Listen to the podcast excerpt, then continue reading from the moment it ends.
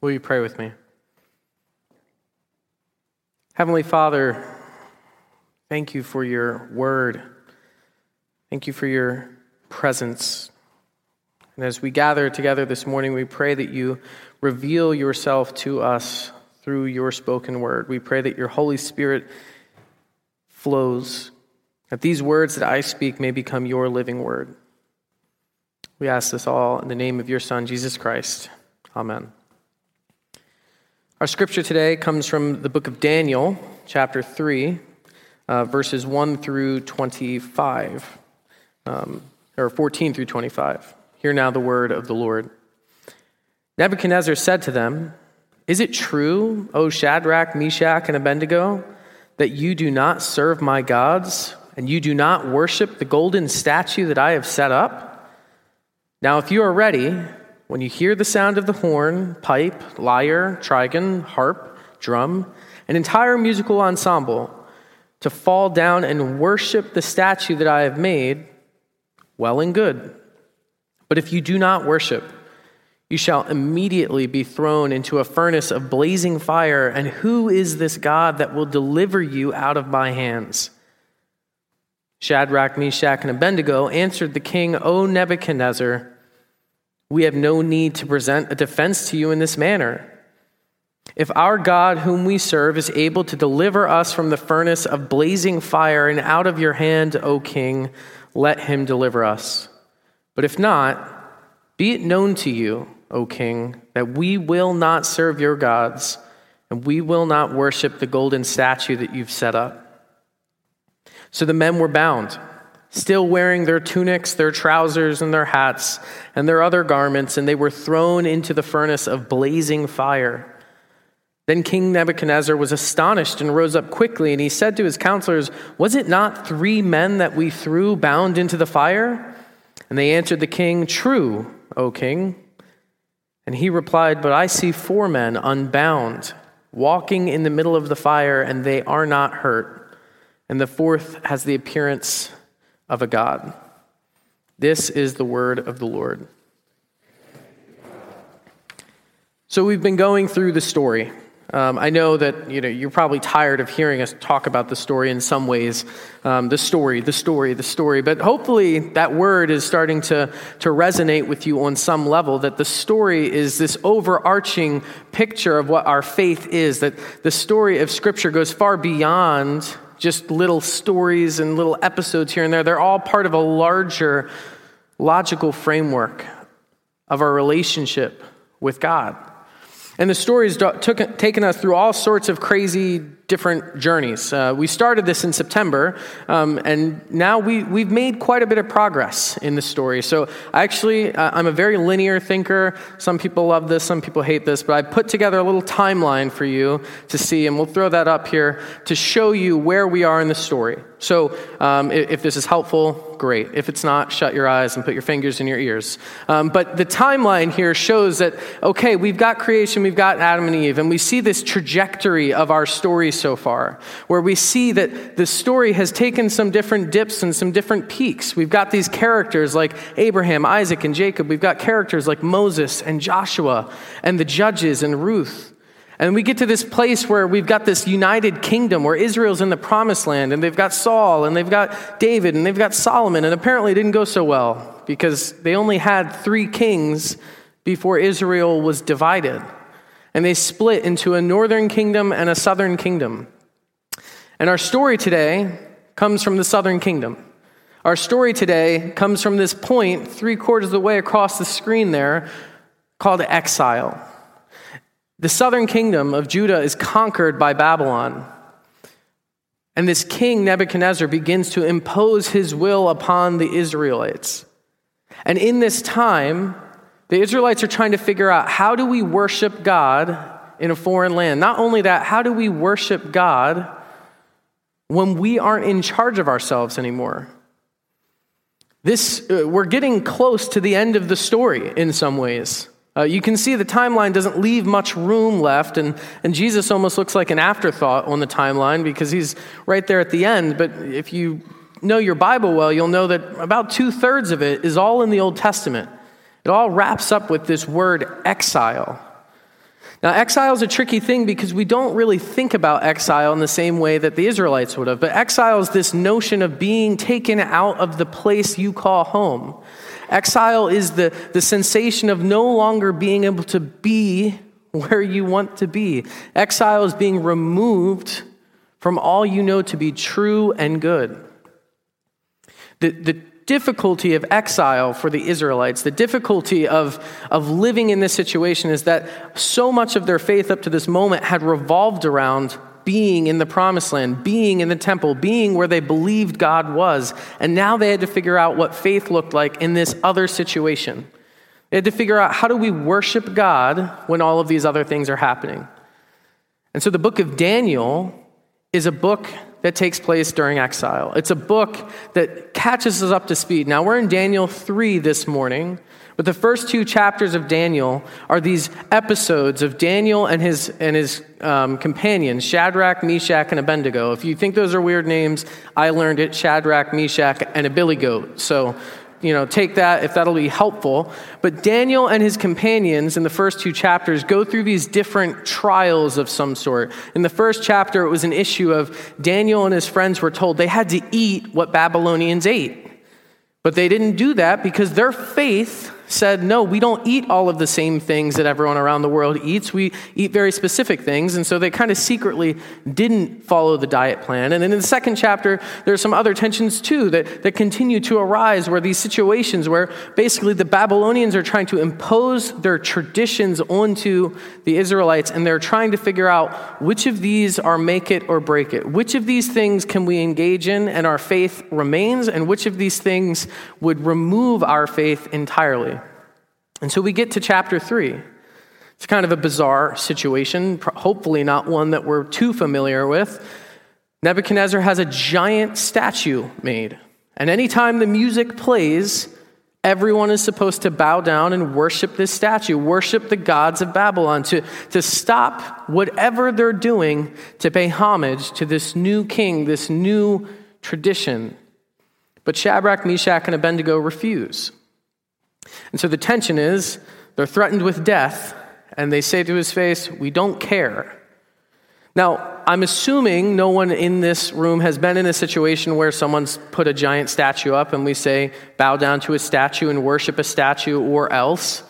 But this is a situation that we know. All throughout history, Christians have been persecuted for their faith, put to death for their faith. It's actually something that still happens today in different parts of the world.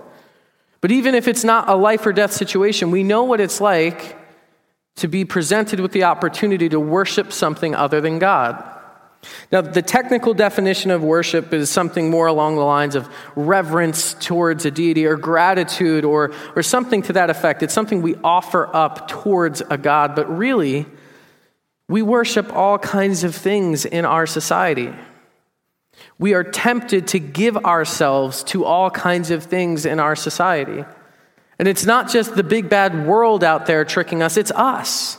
It's us wanting to give ourselves to these different things. And, and maybe we don't use the word worship, but really, what worship does, it, it reveals what we value most.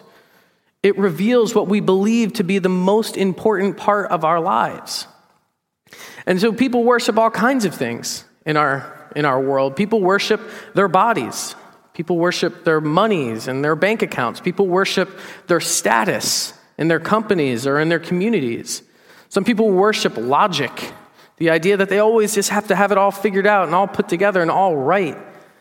Some people worship their political party and allegiance. Some people worship other people.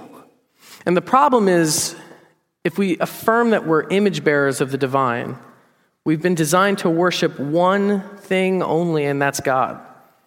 So, worship given to any other thing in our lives is an idol.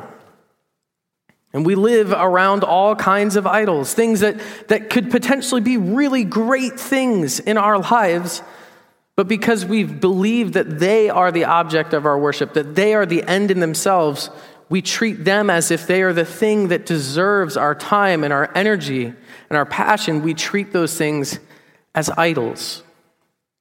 Worship is reserved for God alone. Now, I'm going to sound probably the most Presbyterian I've ever sounded to you all before in my life because I'm about to tell you about some Presbyterian stuff. We have a couple things we believe as Presbyterians. We've got a couple books. We like things decently and in order, and a lot of order, like 500 pages of order. So we've got something called the Book of Order. And in the Book of Order, we've got sub books in that Book of Order, and one of them is called the Directory for Worship. Sounds really riveting. But there's something beautiful in the Directory for Worship. There's a lot of things, actually. And I want to read to you what the Directory for Worship says, what we believe about worship. It says this it says, God acts with grace. We respond with gratitude. God claims us as beloved children, and we proclaim God's saving love. God redeems us from sin and death, and we rejoice in the gift of new life. This rhythm of divine action and human response that we find all throughout Scripture and human history and everyday life, that's the rhythm that shapes all of our Christian life, our faith, and our worship. And therefore, the worship of the triune God is the center of our common life together. And it's our primary way of witness to the faith, hope, and love we have in Jesus Christ. Worship is something common to us all. Worship is something we were designed for. That's why when things are going so well, we don't want to keep it to ourselves. We, we want to pour it out on something or someone. Worship is, is part of our DNA. It's something that, that makes us whole, and it becomes a rhythm. But when we reduce worship to our services, when we reduce worship to Sundays, when we reduce worship to this immediate space, when we treat worship as something special and then the rest of our lives is ordinary, we are missing what worship truly is. We use this phrase all the time in our worship services our grateful response. It's something that we choose to do through the music that we sing and the liturgy that we read because worship is about pointing ourselves, posturing ourselves toward God in grateful response for all God's doing. Everything in our lives has the capacity to be a means for us to worship God but we are so limited in the way that we think about our worship that we, we reduce it to these different places and areas. And so worship invites us into a fuller life, not, not a more narrow one. Worship expands our love, it doesn't, doesn't shortchange it. And the issue is that so many things in our lives seem like they're worthy of our worship, but they're not. In the New Testament, the book of James says that every good and perfect gift is from above, coming down from the Father of lights. If we believe that all the good things we encounter in our lives are actually gifts from God, there are things worth worshiping God for. And sometimes we think it's got to be this huge, big thing that happened, but there, there's a, a, a writer, author, spiritual thinker that says if you want joy, it's everywhere. You just have to lower the bar. It's all around you every day. At some point, we get so used to having a roof over our heads, we no longer worship God in gratitude for the roof over our heads. At some point, we get so used to the amount of meals that we have that we no longer give thanks for the meals that we have. We're in the dead of winter, it's not very warm outside, the wind's cutting, and there are people that want what everyone in this room has and we neglect to worship God and be grateful to God for the things that we've been given. Worship is bigger than the big moments. It's, it's so much more expansive than that. And, and we rob ourselves of what we've been designed for when we don't pay attention to that. That God is present already. We need to become aware of that presence and worship God in that presence. And the issue we find in this story is that the people of God were trying to figure out how do we worship God now? How do we worship God now that things are so much different than they were before? How do we worship God with all of these different values being projected upon us? Because really, what's happening in this story is that the people are trying to figure out all right, the faith that we have, what am I allowed to do with it now? What are the limitations? And when the king said, You need to bow down and worship this statue when you hear this music play, Shadrach, Meshach, and Abednego were reminded no, our faith says we worship one God and one God only. And said, yeah, it, might be as simple as bowing down and just doing this to appease you, but The faith that we carry, it's bigger than that. And so their response, I'll read it again to, to Nebuchadnezzar's second chance. They say, If our God, whom we serve, is able to deliver us from the furnace of blazing fire and out of your hands, O king, let him deliver us.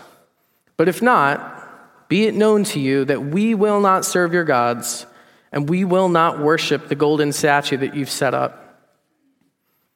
The faith of these three men, it was the core of their being.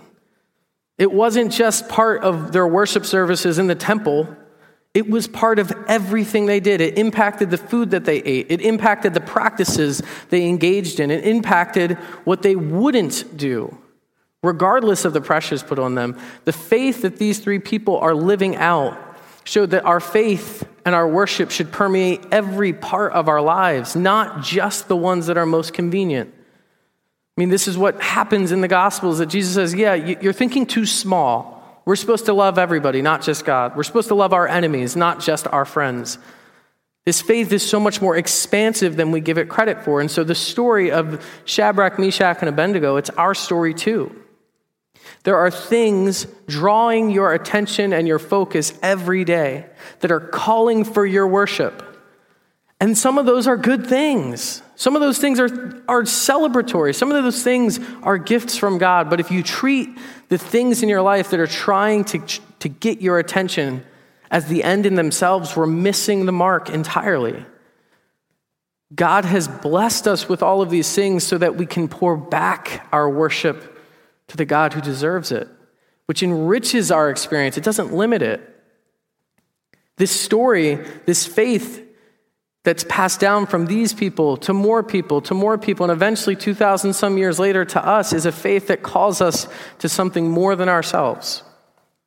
It's a faith that says that we worship a God that doesn't leave us where we are, but leads us forward into the new thing God's doing. It's a, it's a faith that says, while we were still at our lowest, darkest, most sinful moments, before we started acting any kind of holy or churchy, that God chose to die for us because God loves us no matter what. It's a faith that says that when there's someone hungry, we go out of our way to feed them. It's a faith that says when there's someone thirsty, we give them something to drink. When there's a stranger, we welcome them in. And when there's someone in prison, we go and visit to them. It, it's a faith that says, yeah, you love God with all your heart, soul, mind, and strength, but in fact, the way that you treat the least of these, the lowest members of society, that reflects how you treat Jesus Christ himself. It's a faith that's so much more than Sunday mornings. It's so much more than the songs and the liturgy we engage in. This is one part of it, but worship is every part of our lives if we have the capacity to see that.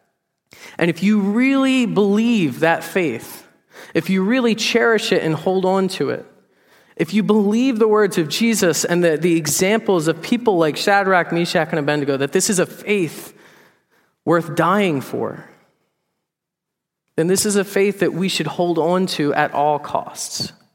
This is a faith that will carry us much further than we ever could have imagined. And so, our faith, our worship, is something that takes us forward, not just here. Amen.